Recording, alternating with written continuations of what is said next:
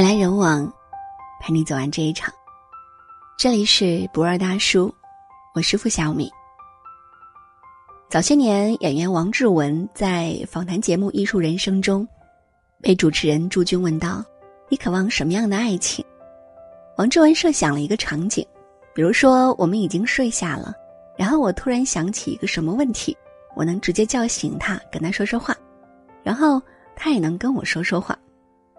朱军笑着说：“这挺容易的呀。”王志文却摇摇头：“不容易啊！通常是说，哎呀，都几点了，再睡会儿吧。有什么事儿，明天再说吧。”我觉得，我就想找一个随时都能交流的人。是啊，如果你兴致勃勃的想把心里的话，想把某个突然的点讲给对方听，他却毫无兴致，甚至带点不耐烦，就像一盆冷水兜头浇下，瞬间什么话都不想说了。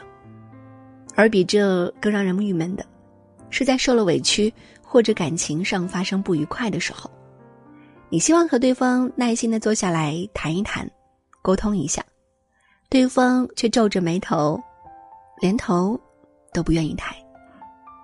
这种感觉真的会让人备受打击，但这却也是很多人日常生活的状态。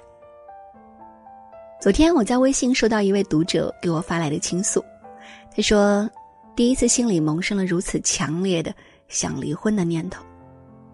事情是这样的，家里空调坏了，他喊了人下午来修，正巧老公在家，就把对接维修师傅的活儿交给他了。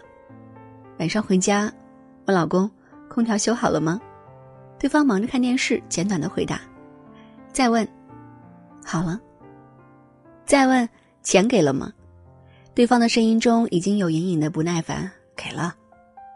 可他伸手打开空调，却发现依然还是坏的。他有点生气，这不根本没修好啊，怎么就把钱给了？而且你还说已经修好了。刚才打过电话了，他说明天再过来看一下。行了行了，别嘟囔了。对方的回复依然简单，但音量已经拔高，不耐烦之意表现得非常明显。那他下午来修了什么？什么叫我嘟囔？我问两句怎么了？你吼什么呀？之后的争吵基本也就是在重复之前的对话，最后和从前很多次一样，男人怒气冲冲的起身，一脚蹬上鞋子，连后跟都没来得及踢，就逃也似的摔门而去了，留下他一个人对着突然安静下来的房子。他想。怎么想好好说个话，就这么难？其实这不是他第一次这样想了。他有些八卦新鲜事儿想和他分享的时候，他总是一边玩手机，一边有一搭没一搭的嗯着，完全没跟自己在同一个频道上。他有时候想跟他谈一谈孩子的教育问题，想和他说要还的贷款，今年的攒钱计划，他却永远都是翻个身。直接打断他，赶紧睡吧，都几点了？他想起孩子没满周岁的时候，自己晚上经常做噩梦，平时也总是胡思乱想。有几次，她夜里惊醒，想喊老公起来跟自己说说话，对方却每次都是抱怨他，说他不体谅人。后来干脆搬到次卧去睡了。经历过几回这样的失落和孤独。就愈发明白王志文为什么说，找一个随时都能说说话的人真的很不容易。有人说，看一个人爱不爱你，一是看他舍不舍得为你花钱，二是看他舍不舍得为你花时间。我觉得后者比前者更重要。就像廖一梅所说的，在我们一生当中，遇到爱、遇到性都不稀罕，稀罕的是遇到了解。这世上从来都没有真正的感同身受，但我们想要的，其实就是希望有个人愿意倾听自己，愿意在你想说点什么的时候陪着你，这就足够了。如果有一个人能随时说说话，至少这漫漫余生会过得更有趣、更温暖一些吧。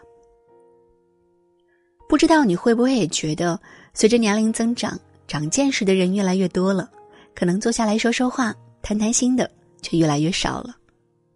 往往是微信列表里翻一翻，人特别多，看着很热闹，但当心里有些话想找人说说的时候，却总带着几分顾忌，害怕打扰，更害怕对方并不在乎。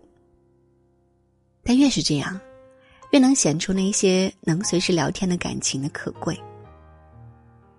时光如大浪淘沙，带走了过客，也让你看清了真心。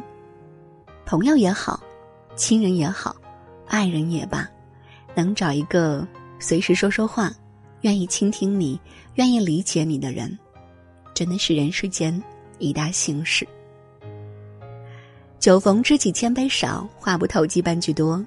一些能随时说话的人，才是真正懂你、宠你、愿意前行路上一直都陪着你的人。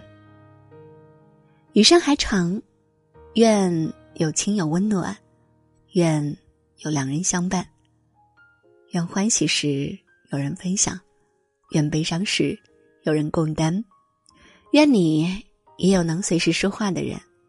往后，且行，且珍惜。人来人往，陪你走完这一场。这里是不二大叔，我是付小米，晚安。想要对你说声感谢，和你四目交接，竟无语凝噎，这画面